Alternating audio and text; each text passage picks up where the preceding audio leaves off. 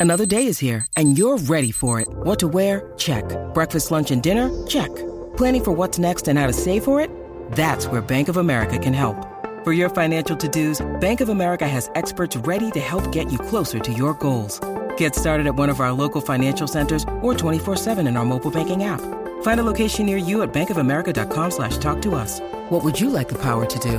Mobile banking requires downloading the app and is only available for select devices. Message and data rates may apply. Bank of America and a member FDIC.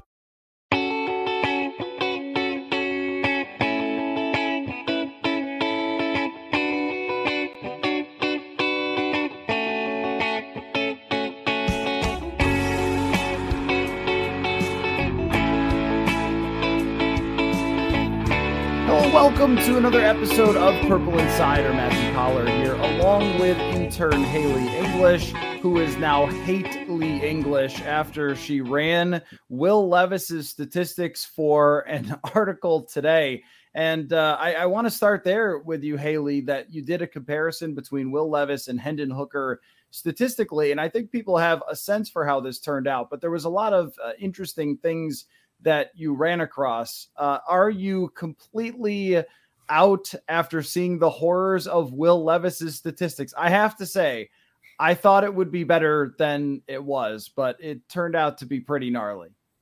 Yeah, like back when people were saying he was a quarterback prospect through the college season last year, I was like, all right, like let me like watch something on this guy, maybe look at his like j- just general box score stats, and they were like all kind of horrible, and I was like, why is he regarded as this like first round top quarterback kind of talent type of thing.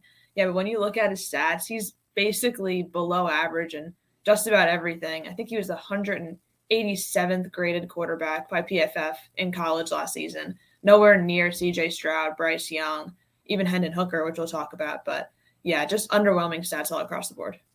And so, you know, looking at historically, you ran all the numbers for recent first and second round quarterbacks by the PFF grade, and Will Levis was even lower than Josh Allen throwing the ball, which Josh Allen is the most famous outlier who has ever outliered when it comes to this. That almost everyone else across the board that became a good quarterback at least was grading elite by PFF in college, which kind of makes sense, right? if you're going to be a top draft pick in the NFL draft, usually you play well in college. Uh, but uh, what do you, I mean? Do you think that there's something to be said for a toolsy quarterback that has this giant arm? I mean, I, I think the, the trouble with a Josh Allen comparison is that Josh Allen is one of the great running quarterbacks in NFL history already in his career. And Will Levis is not that kind of quarterback, but maybe the NFL looking at guys like this and saying, we know that there's great upside, and we've seen other players who couldn't throw as well improve over the years in the NFL.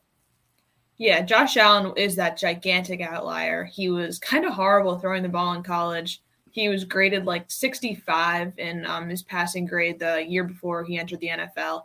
And he kind of almost struggled his first two seasons in the NFL and then sort of had this random breakout year that now everyone thinks, oh, like maybe Justin Fields can do that. Maybe this quarterback can do that. So Josh Allen has this been this like physical specimen who came out of nowhere in the NFL. And yeah, I don't really think it's easily replicable by any like any quarterback. Um, but he also had that rushing ability in college. So he was like he had that skill that Will Levis kind of doesn't. Um, but he was just kind of regarded with his arm talent. And I feel like that's what Levis is like has going for him that was also like Paxton Lynch's thing too, and he turned out to be one of the biggest busts even in the XFL. So, yeah, just a weird situation all around. I noticed you didn't mention Christian Hackenberg, so I will, but it, it might have some vibes. I mean, Christian Hackenberg, and we know this about Mel Kiper historically, that he has always kind of overvalued these guys who have giant arms in his mocks and his you know estimations of where they're going to be picked. And hackenberg is one of the all-time examples of that. He was being talked about as potential number one overall. And he had the same thing where he had this really good junior year where he had a bunch of good receivers and a good supporting cast. And i think it was his senior year or whatever year it was that he came out. I, I forget exactly if he came out after junior or senior. And, and his numbers tanked and a lot of people, and I think the Jets probably thought this to some extent, thought like, oh, well, you know, the junior year, that's the one you should really be looking at. And the same thing goes for Will Levis. But there are some really concerning things that are stylistic play. And one of those is that he just gets sacked a lot. And a lot of his interceptions don't even come on deep balls. I mean, I think things, I think the mistakes that quarterbacks make in college can carry over to the NFL. And it seems like Will Levis has a lot of them. Yeah, he had one of the lowest air yards per target out of most of the top like quarterback prospects coming out of the, the draft right now. And he was throwing interceptions at a really high rate. His touchdown to interception ratio, even his junior and senior season, was 1.9. So he's throwing about like double as many touchdowns as interceptions. But most of these other guys are throwing like 10 to 1 um, in college just because kind of that's how the normal how it goes. But yeah, he's not chucking the ball downfield. He's getting intercepted on the shorter passes, and that's kind of not really like promising on what you want to see um, coming into the NFL because that's like you should be really good at the short game. Um, so yeah, that's a big concern with him. He did have that like decently good junior season and kind of dropped off towards his senior season. Um, and his EPA per play on passing was nearly zero in his senior year. Um, and we can just like quickly compare him. The two comparisons that I found um, most recently were Jordan Love and James Morgan. Um, James Morgan, drafted by the Jets, kind of a horrible quarterback, never really took an NFL snap, but they both had that decently good junior year and then dropped off on their senior year. And then we don't know about Jordan Love yet, but sort of kind of didn't pan out in the NFL as of now. And James Morgan was another guy who got talked about as like, oh, maybe he could be a high draft pick. And then the NFL just really wasn't buying it. I don't suspect that Will Levis will be a fourth round draft pick, but um, this is where it's really tricky to figure out because a lot of times the NFL will evaluate them on other things that go so far beyond just the statistics and their physical tools. And one of those things is like, bringing guys in and meeting with them, putting them on the whiteboard, trying to see how they, you know, react and remember things because a, a, big element of playing quarterback is being able to recognize patterns and then repeat, you know, those kind of things. So you see safeties rotate and you know where you got to go with the football and things like that. And it feels like someone getting sacked, even though they didn't push the ball down the field. Because if they push the ball down the field, you could say, all right, well, he's probably just sitting in the pocket for a long time, waiting for long routes to develop. This seems like, is he even in college reading the right areas of the field? Like, I'm trying to figure out like two and two together of why someone would get sacked this much and have this many interceptions when they weren't pushing the ball down the field. Yeah, he took 36 sacks last year, and in a shortened college season, that's going to be more, even more in the NFL. Um, Hendon Hooker was another guy who took a ton of sacks, but compared to Bryce Young, C.J. Stroud, Anthony Richardson, like those guys aren't taking sacks. They took about 10 in each of their seasons that they started.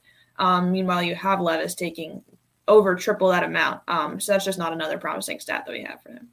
So if Kevin O'Connell called you and he said, "Hey, I saw your statistical article. You're really, really hating my guy because we're going to draft Will Levis," and he said, "Here's why. I love the upside. I love the projection. We need tight window throws. We need a guy with a big, giant, beastly arm. No more Kirk floating balls into the secondary."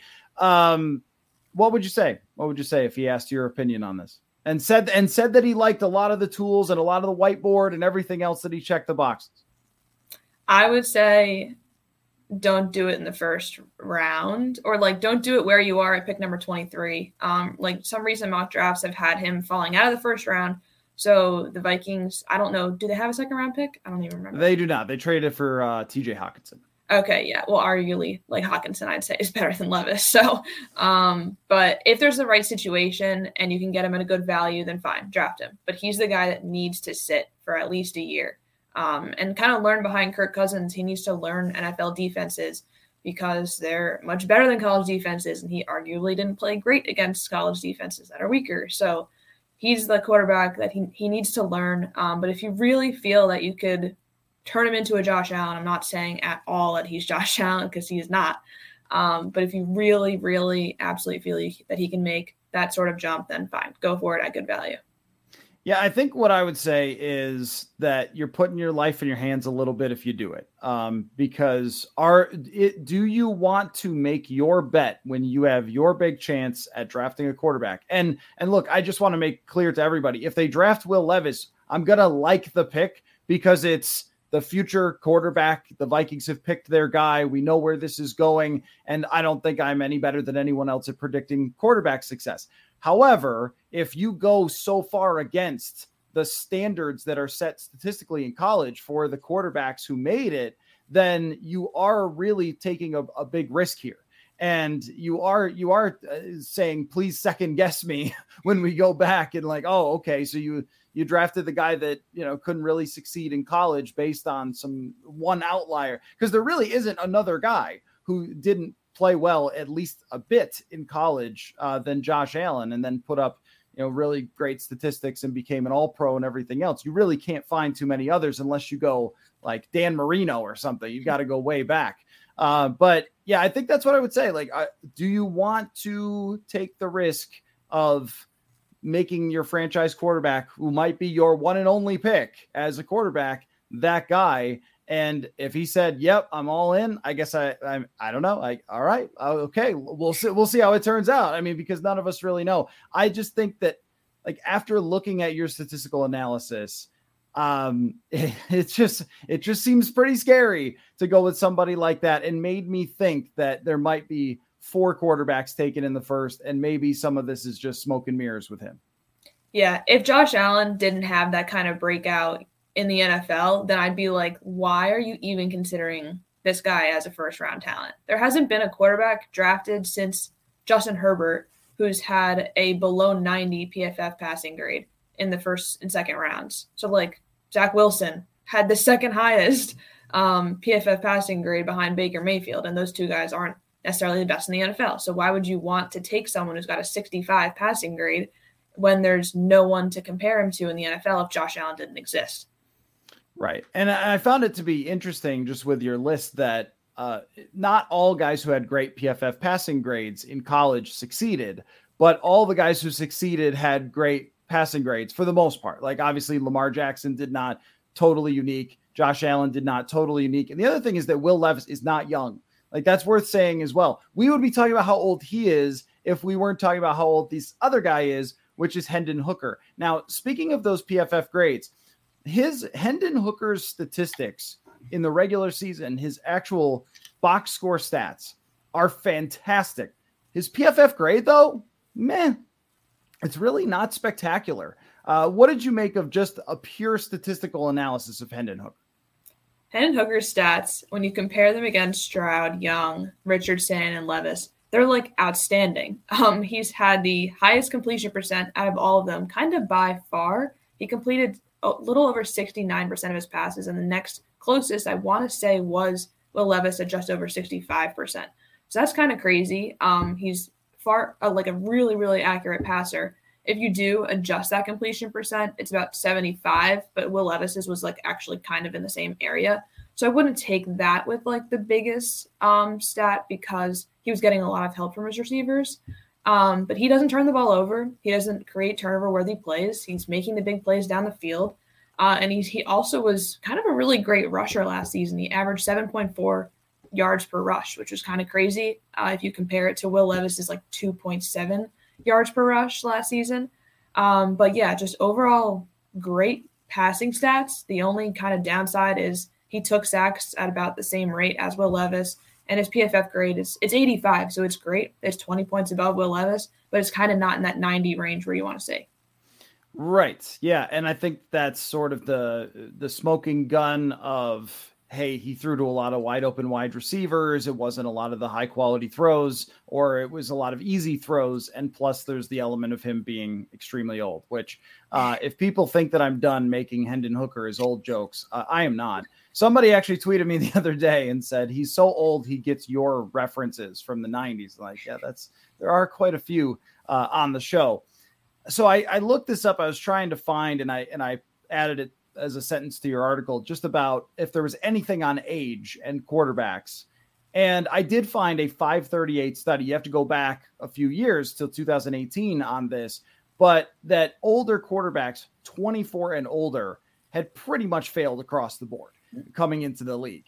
And that's the part that, again, where we talk about with Will Levis, you're sort of risking everything on someone who didn't play good in college, you're risking you you might be risking a lot on somebody who goes very much against the grain of st- statistical analysis from age. And it's not just the older quarterbacks, the Chris Weinkes or Brandon Weedens of the world, but it's even like Baker Mayfield. When Baker Mayfield came out, he was 23 years old. And I guess, you know, Joe Burrow bucked this, but was a historically good quarterback at LSU his final season. I, I don't know what you think of that, if that matters to you or not when you look at the, those numbers, but I almost think, in a way, if you're going to be 25, you actually had to be even better than he was. Yeah, I'd probably say that too because he's what a sixth year senior, I think, right now. Um, and it, like if you're drafting someone pretty early on who's like an older quarterback at 25 years old, you kind of want him to start right away. But I don't think Hooker's that kind of quarterback that can start right away, especially coming off an ACL. Um, so that's why I think he's got to sit also for a year, maybe even two years to learn behind the Kirk Cousins potentially. Um, but then if you wait two years, he's 27. So like that's kind of the risk reward like part of it. And yeah, it's it's definitely a weird situation with both Levis because Levis is 24 also, um, and definitely like because they're so much older than Stroud and Young and stuff. Do you think that we have taken too much air out of the Will Levis balloon here? Um, the Hendon Hooker thing, I think fans really, uh, I, I, don't know if there's a lot of debate. It's sort of like, I'm not sure. He's a little too old. Uh, again, if they took him, you would have to say, all right, it's quarterback. PFF uh, draft simulator will give you an A plus if you draft a quarterback in the first round. It always does.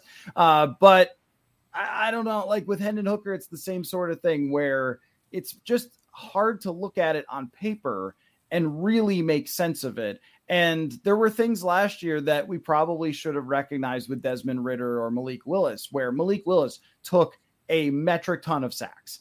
And I'm mm-hmm. sure that that was the league's big problem. Like, oh, he throws really hard, he runs really fast. This is the opposite of Anthony Richardson, by the way.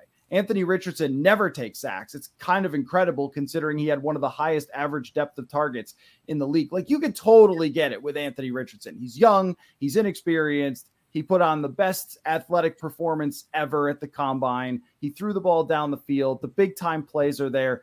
But even with Will Levis, it's hard to find the big time plays. It's hard to find the like, oh, this guy had this crazy highlight reel in college. It's entirely just projection, projection, projection. So it does become hard. But I also don't want to be the person who takes away everyone's steam for getting potentially excited about Will Levis it's or, or Hendon Hooker when they see these guys mock to the Vikings. I don't know what to do with that.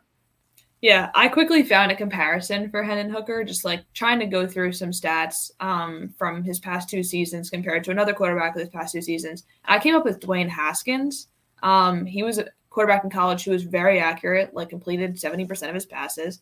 Um, he really didn't turn the ball over, like didn't throw any didn't throw many interceptions, and he had very similar EPA per pass and uh, air yards per attempt as um, Hendon Hooker. So I kind of see that comparison being somewhat decent. I know he had kind of a drastic end to his career, but um, yeah, definitely like something to think about because Haskins wasn't wasn't necessarily the best quarterback um, in the NFL, given he was drafted like midway through the first round.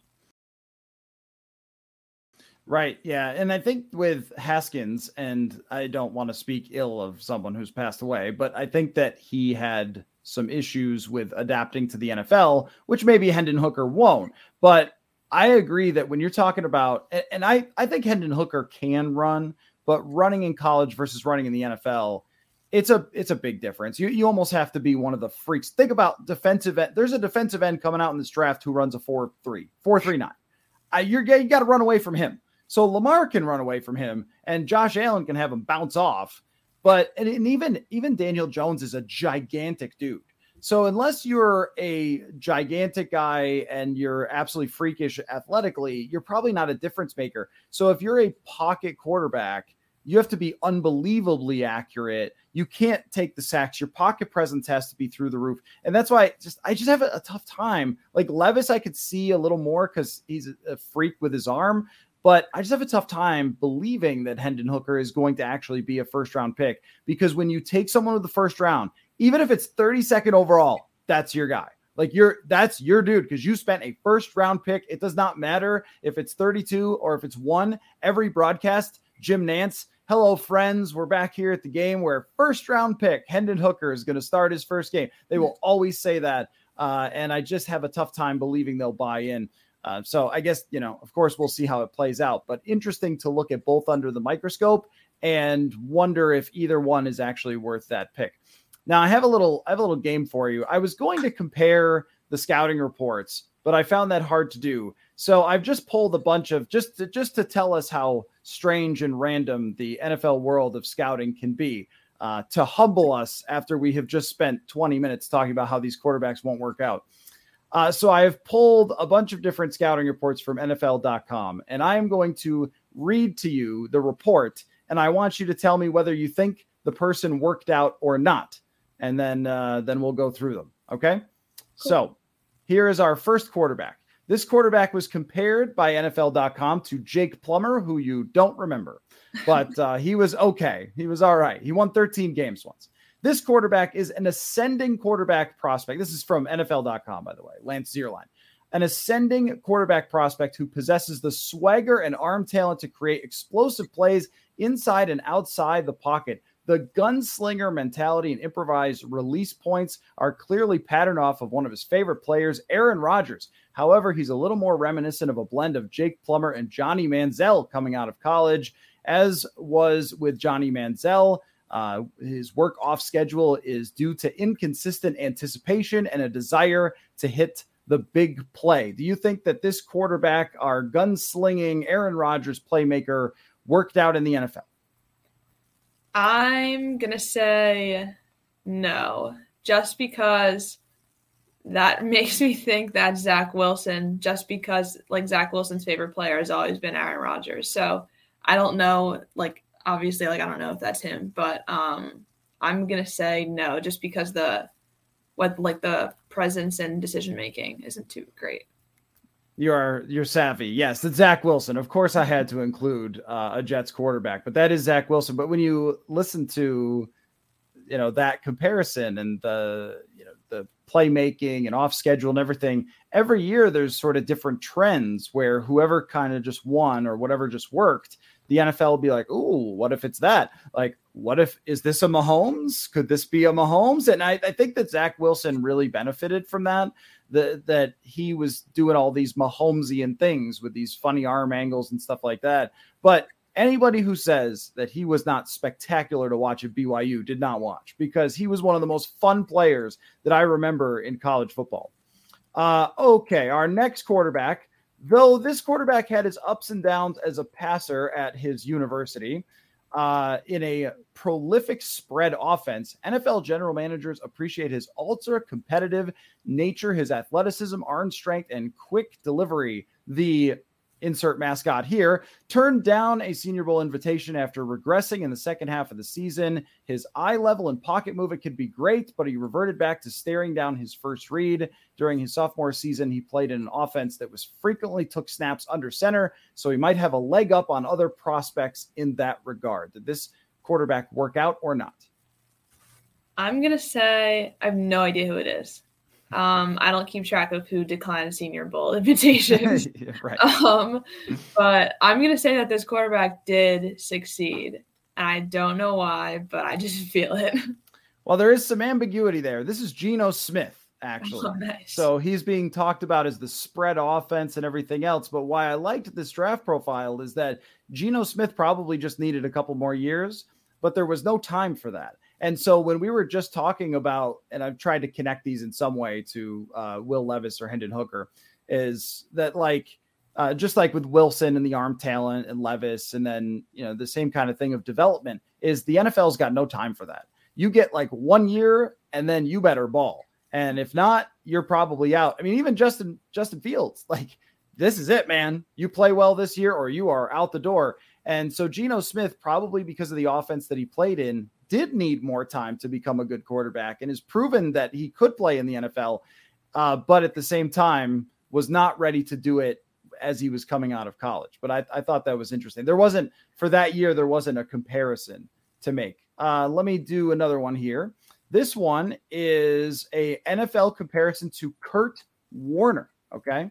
So high praise for this quarterback the people's champ with a rags to riches story are culminating in one of the greatest one year turnarounds in sports history. He is a self assured player with competitive toughness that teammates will gravitate gravitate toward instantly. He's a rhythm passer who benefited from tempo and scheme, but his vision, touch, and read recognition made the offense special. He buys himself time inside the pocket, but creates explosive off schedule plays with his arm or legs. He throws with staggering precision and timing, but recognizes his own arm strength constraints, and he is forced to shrink the field accordingly. Did this quarterback work out or not? This this weak armed magician. It really sounded like that was going to be Joe Burrow or something until the weak arm. Um, now I want like now I want to say it's Brock Purdy because he has kind of been regarded as like a noodle arm type of quarterback, but I'm gonna say he didn't work out just because of that. You you are sharp. It was Joe Burrow, oh, actually. Oh, wow. Yeah, yep, that is Joe Burrow. And I think that this and this kind of goes for how hard this is. When he came out, the arm strength was a concern. I mean, even through his first year, there were people putting together like compilations on Twitter because you can make anything work with film. So everybody like stay aware of that, that you can make anyone look good or bad with a couple of film clips. But uh, there were compilations of like, here's the underthrown passes in his first year. And then he gets the leg injury. So everyone thinks, oh, he's not going to get any better. He was older. And then he comes out and becomes one of the great quarterbacks in the NFL, probably the second best quarterback in the entire league. It's you know that's that's what's hard about it. But all those things about the swagger, the confidence, yeah. the pocket presence, the precision in passing, all of that, I think you know sounds pretty good. All right, uh, we'll do you know two or three more here. Okay, our next quarterback is a uh, Carson Wentz comparison. Okay, he is a big, talented, full field scanner who is able to find the right read and sling it around the yard from the pocket or on the move. He rushed throws in this draft year, but showed marked improvement in that area, including a specific game. Uh, he trusts his protection while working through coverages and route development and has a big boy arm with drive velocity to stress and impress defenses. This is this is fantastic. Uh, he's confident attacking downfield, but touch throws evade him, and he may have created some tentativeness with certain short and intermediate throws. Again, the comp is Carson Wentz. Did our quarterback work out or not? Interesting. I don't know why I'm thinking Mac Jones, just because I feel like you need a couple years under Carson well, like under Carson Wentz's belt to compare him to him. But I don't know. I'm thinking Mac Jones, and I don't know if you want to call that a make or a miss because he's a big question mark still. But I think more on the miss side. Half and half, I guess. Uh, m- maybe if Matt Patricia wasn't his offensive coordinator last year, I don't know. I think it, get Bill Belichick his wins record, and then mm-hmm. uh, that is Justin Herbert. Yeah, so it's sort of funny because Carson Wentz at the time that it would have gotten that comparison would have been thought of differently than mm-hmm. after his injury when he was more limited. But I thought this was interesting because this is the way we're talking about Will Levis. And when Justin Herbert came out, and this would be like my hesitation about saying Vikings don't do it, don't draft Will Levis, his stats aren't that great. There were a lot of criticisms of Justin Herbert of, you know, can he execute an offense? And the short passing wasn't very good. He used to do this funny thing where he would snap the ball and he'd like spin it in his hands. Like, what are you what are you doing? Like just the details of the game were just not very good with Justin Herbert, and he has become a complete superstar. Uh, okay, one more. You have done excellently in this game. One more. Uh, this right here, this here quarterback is compared to Andrew Luck. At the end of the day, this quarterback has NFL size, arm strength, accuracy, pocket mobility, poise, and field reading capability. His windup is an eyesore for sure, but he has the velocity to mitigate additional release time. While this quarterback has mental toughness and talent to start tomorrow, early sideline seasoning could help him better process coverages in an attempt to eliminate future interceptions. How did our man do here? I think our man did not succeed, and I think it's Sam Darnold because of the interceptions. You are absolutely correct. that is Sam Darnold. My gosh, you have done extremely well with this. Well done. Well done. Yes, that is. I mean, maybe a hint that I was going to throw in all of your uh, Jets quarterbacks, but uh, yep, that is Sam Darnold. Andrew Luck comparison. But the reason I included him was oh, the interceptions, don't worry, he'll just work his way past that. No, he won't.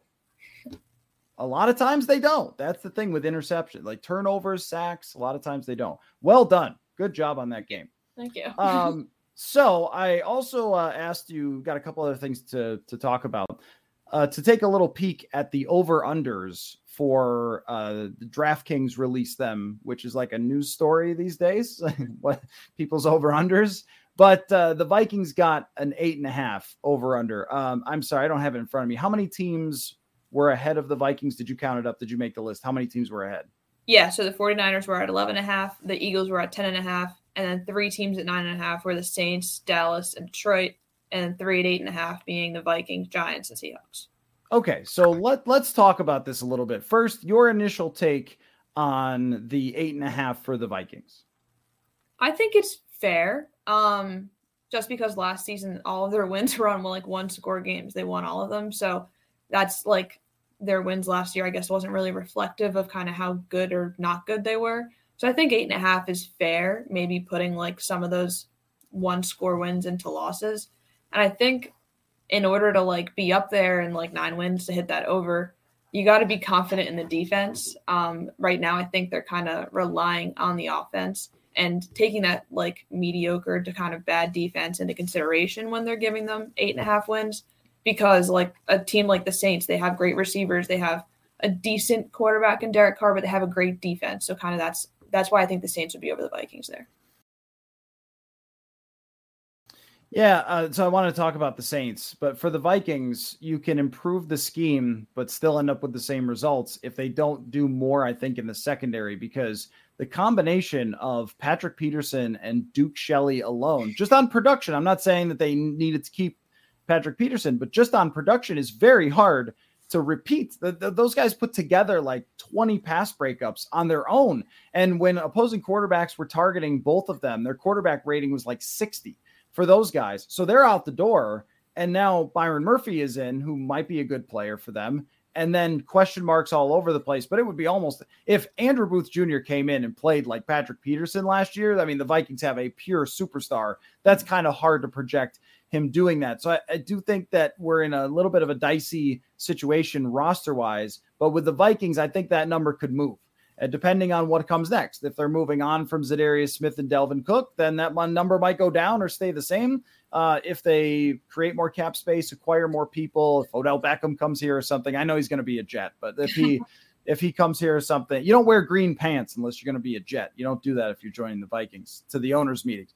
But um, you know, I I think I think you're right. That it's a, kind of a safe and very fair number for them. Are you buying New Orleans? I don't know. I think that like around nine wins is like where they're going to get them. I think Derek Carr is like a quarterback that can't get you more than like nine or 10 wins. Um, I think that's like the biggest, like, uh, along with the Vikings one being fair, I think the Saints is, is like the biggest one that's kind of a fair ranking for them. Um, yeah, I think that's kind of right where they'll be because their defense is going to keep them in a lot of games, but I don't know how much Derek Carr is going to, I don't want to say hold them back, but like kind of um, like on offense. If I'm making the case for the Saints being better than that, I think I'm just looking at those other teams saying, how many games will Carolina win with a rookie quarterback?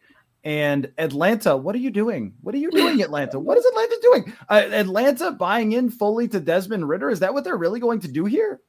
I hope not, because he wasn't good. I, no, he wasn't.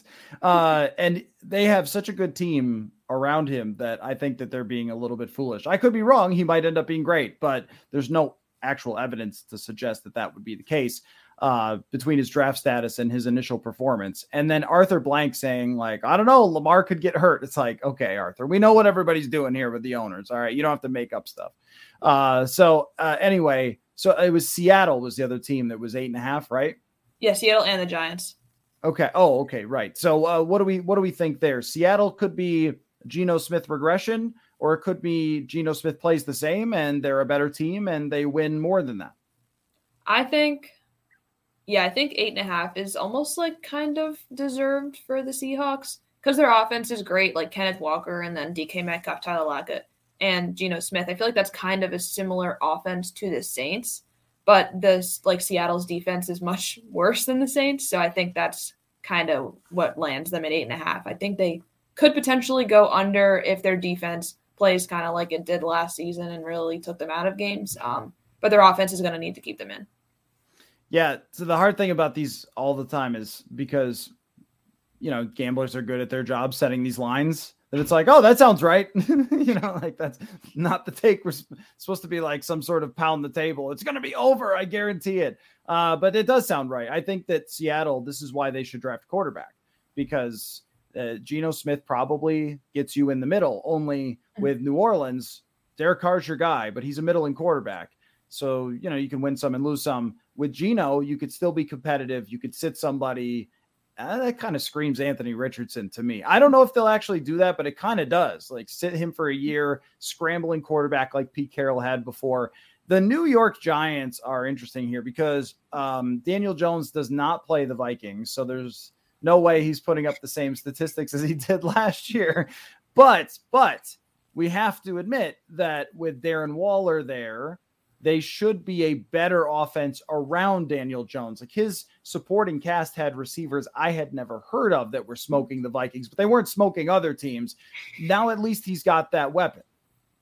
That's true, but I think the Giants are the at the most risk out of the eight and a half teams to go under. Um, just because their offense isn't great. I don't know if Saquon Barkley is going to want to play on the tag, so that's a question mark as of right now. But they did lose their number one graded receiver, which was Richie James. I want to say he's. I don't know if he's a free agent, hasn't signed anywhere.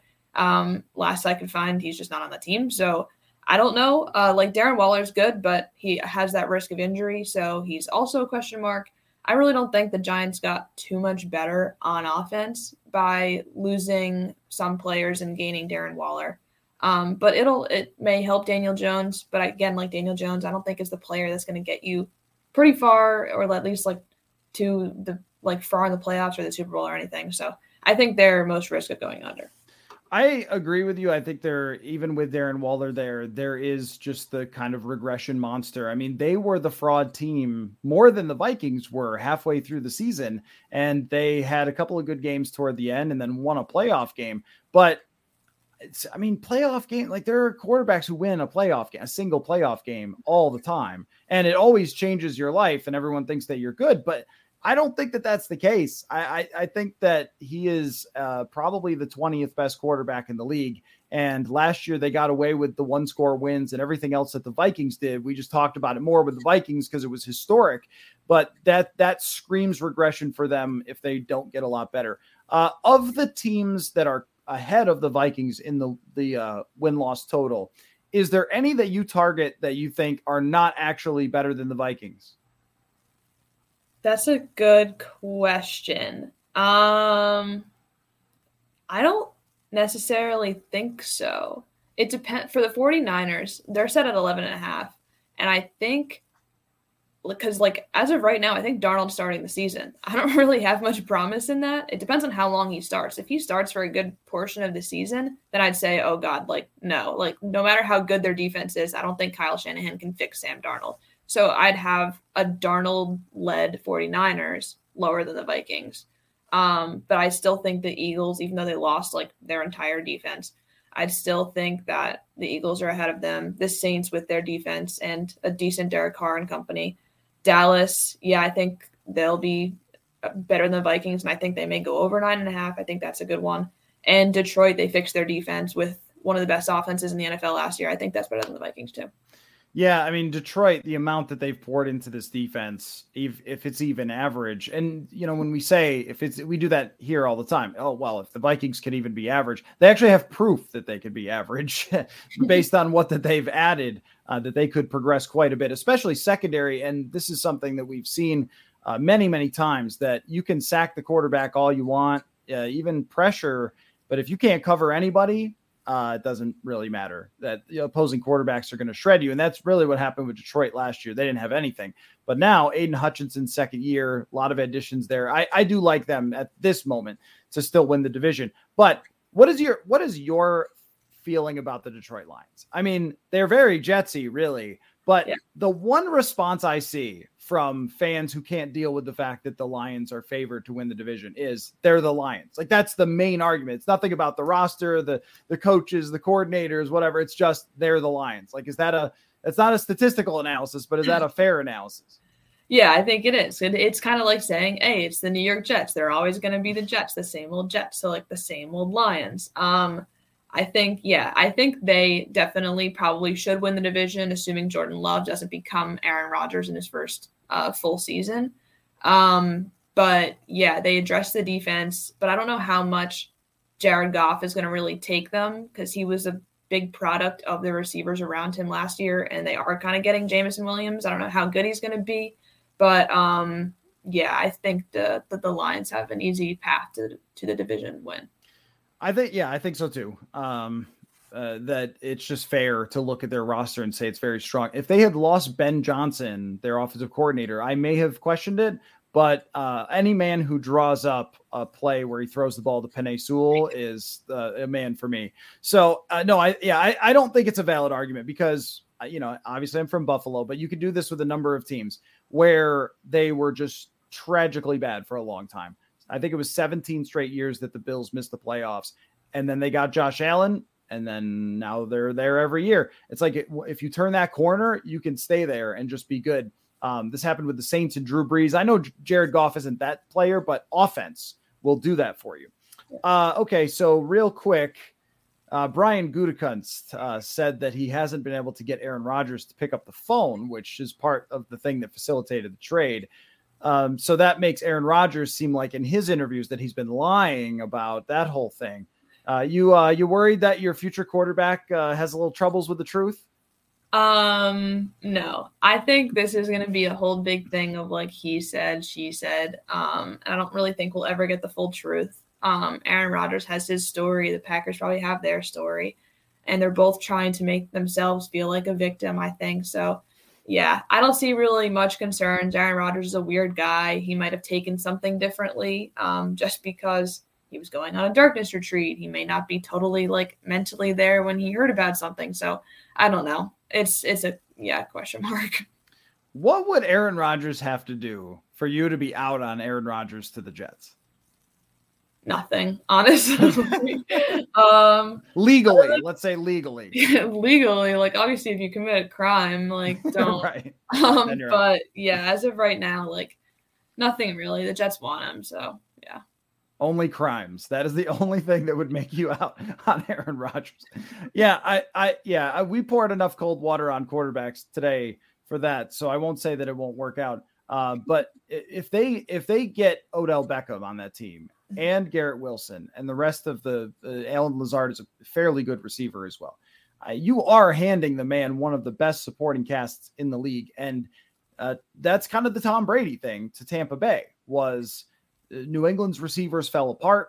Their relationship started to sour. And then we kind of thought, like, is he even that great anymore? And then went to a great, great, great supporting cast. And then, you know, so I not saying it's going to work or it's not going to work because who knows, but I could see where you're in a position to not care about his his little fibs on whatever YouTube show. So, uh, okay, last thing is just uh, if you have any Vikings questions for me.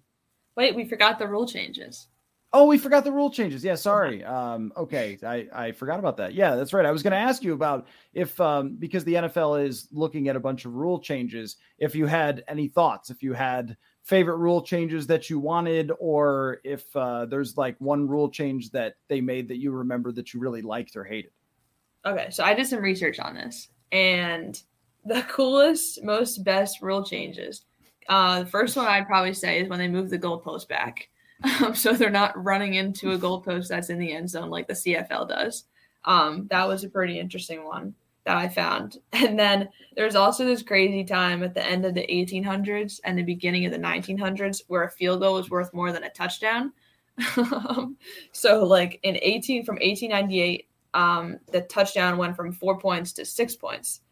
But then in 1904, the field goal went from five to three points. So between 1898 and 1904, the field goal was worth five points and the touchdown was worth four, which is absolutely crazy. Like, why ever go for a touchdown? Just go for the field goal once you get in like red zone. Um, I found that pretty interesting. Okay, I love that. And that sounds like an article for you at some point. It's like, what if the rules had been the way that they were back then now with like today's kickers and everything who who would have won last year if field goals were worth more than touchdowns maybe we can work on that i love that uh i you know for me the the worst rule probably people know what i'm going to say is all rules that took away kick returns from us mm-hmm. because kick returns were such a fun play and provided us with so much entertainment and they just cut those by about a third and ruined everything um, I think that one of the great stories ever in football history is why you can't fumble the ball forward. Um, the the holy roller. I'm sure that mm-hmm. you know football fans know that, but uh, the Raiders being sacked and just like heaving the ball forward and it bounces, picked it up for a touchdown to win a game. I mean, stuff like that, rule changes that come from that. And I know what Vikings fans want me to say. The most irritating rule change was the overtime rules in um, the playoffs because Brett Favre and everything else. Do you like the overtime? Do you think it's fair? To, like, do you want it to be this way where each team touches the ball, or do you feel like, hey man, you could have won in regulation? Um, I think it's fair for for only the playoffs to have uh, each team's like touched the ball uh, at least once, and I, like mostly because that Bills Chiefs game was so great and it ended so kind of like unfairly, I'd say, just because like yeah, the Bills didn't really have a defense, didn't try to stop them. And yeah, you need a defense to win a game. But like, if you have two offenses that are just like slinging the ball back and forth and like no one's really like stopping them, like, don't make the like one rule in overtime kind of stop that game and end it for them. Yeah, I think um, in the regular season, I would be. Th- this is maybe people might not like this take.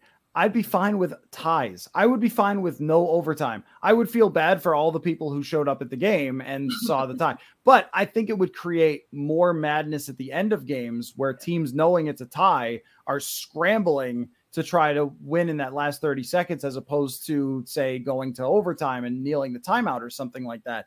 Uh, that and I also think it's more fair because if you're determining it with a coin flip, even when they have the field goal, the whole thing, you're still basically determining it with a coin flip. I don't really love that for playoff scenarios and everything else, but in the playoffs, it's somebody, you know, you got to determine it somehow. In the playoffs, I agree. We could play all night in the playoffs. Mm-hmm. I could, but I just, I never like the idea of, oh, this team got the ball first, so game over. They're probably just going to win in the regular season. Doesn't seem fair. Um, so, uh, did you do you like no, the number zero in the NFL now? I think I do. I was a big like not fan i don't know the word for that but or i was against um when they let like the uh like cornerbacks and stuff wear numbers like 1 through 10 just because like i didn't want the change in anything like i wanted all the numbers to be like nice and clean for like whatever position they were but i don't know it's kind of cool it's like sauce gardner's wearing number one um he's rocking one but i think calvin ridley was the first one who said like i'm wearing zero um so i think it'll be kind of cool it'll like up jersey sales, so more money for them. Um, but cool number. I, you, all you need to say is that you were being hately. That's what we're, that is, like you were just you're just being hately. Uh, yeah, I, I like I like the the weird numbers. Kind of looks like it's college, but I, I think whatever. Players want to wear different numbers. I just wish they let the big guys wear number zero. And I also want to just scold the NFL. We gotta make we gotta make those penalties for roughing the passer reviewable. They're just too hard. They they did not pass that one, and I don't get it. How many of them are there a game? All all I want is the coach to say that wasn't roughing the passer, and the standard can be very very high. But mm. like what happened with Chris Jones, where he causes the fumble, the ball is already out, and then he's called for a roughing the passer. It changes the game so much that I think it's a thing that would probably get challenged 10, 12 times a year. But all of those could just be a mistake. It could just be sometimes a guy hits the chest, but it looks like the helmet because he throws his head back. It's yeah. so it's so fine of details that it needs to be that I think that was a big mistake. And also the third quarterback thing, it might still happen, but we're not really sure. That's sort of tabled, so to speak. So yeah. uh okay. Any Vikings questions for me to close us out? Yeah, I've got one. So okay. um let me get it up. So I don't know how we haven't talked about it, but the Herschel Walker trade, um, I'd say probably the worst trade in NFL history. But if we compare that to the Russell Wilson trade and the Deshaun Watson trade, how bad do those two quarterbacks have to be for that, like those two trades, mm. to, uh, to be worse than the Herschel Walker one? So there's another part of this where it's not just that Russell Wilson has to. Well, if he just plays like last year for all the years, then then that'll be one of the biggest busts. But Seattle has to win the Super Bowl in order for it to start to approach because yeah, the Vikings gave up all this draft capital to uh, Dallas. And there were weird details to that to where like the Vikings sent players, but if they cut the players, then Dallas got draft picks. And then, yeah, it was crazy. It was one of the most insane trades ever. And then, so of course, Dallas was like, yeah, we're cutting those players and taking the draft picks. So Jimmy Johnson with the all time robbery there. Uh, that's part of it. But then Dallas uses those draft picks to create one of the greatest football teams to ever exist. So that element of it really adds to the sting. It's not just that Herschel Walker didn't work out. And then the other part of it too was the the Vikings didn't even use Herschel Walker with the right running scheme. They were trying to have him adapt to their scheme. It just it was complete calamity. So if Seattle uses the draft, let's say they use the draft pick on Anthony Richardson and he becomes the next Cam Newton and they go to the Super Bowl, they win the Super Bowl, let's say, uh, they get to play on good turf, unlike Cam Newton in his Super Bowl. But but then it starts to approach it. Yeah. Um, gosh, the Deshaun Watson thing is kind of the same way, where it's like it's not just if Deshaun Watson is a total failure in Cleveland. That happens all the time where you trade for somebody and it doesn't work out. It's if what you traded turns out to be completely transformational for that franchise and they win. And the other one that should be mentioned in this ballpark too is Ricky Williams. Mm-hmm. Um, Mike Ditka trading his whole draft for Ricky Williams. Uh, as a kid, I had the Sports Illustrated where Ricky Williams was in the dress uh, on the front cover, which didn't draw any attention to that trade at all. Just you know, was memorable for all of history. But yeah, that's uh, that's that's great. I'm sure people love that you brought that up. yeah, definitely like one of the worst trades out there. And um, yeah, I think Russell Wilson and Deshaun Watson could easily, like, as as long as they keep playing kind of like how they played last year, I think they can make a case for that. Yeah. Uh, well, I yeah, I think so too. I I mean, I see Sean Payton trying to talk himself into it. So uh, we'll see how that works out. I don't know. I don't know. I think if he can't run anymore, it's going to be a problem. But he does have concussion water, so he should be fine. I don't know if you get that reference, but he was like touting some water that supposedly could cure concussions like a few years ago and that's weird. that's that's exactly right.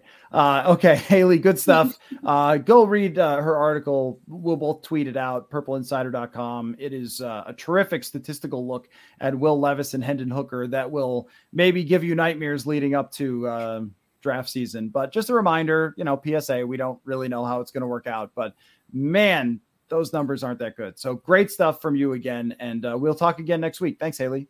Awesome. Thank you.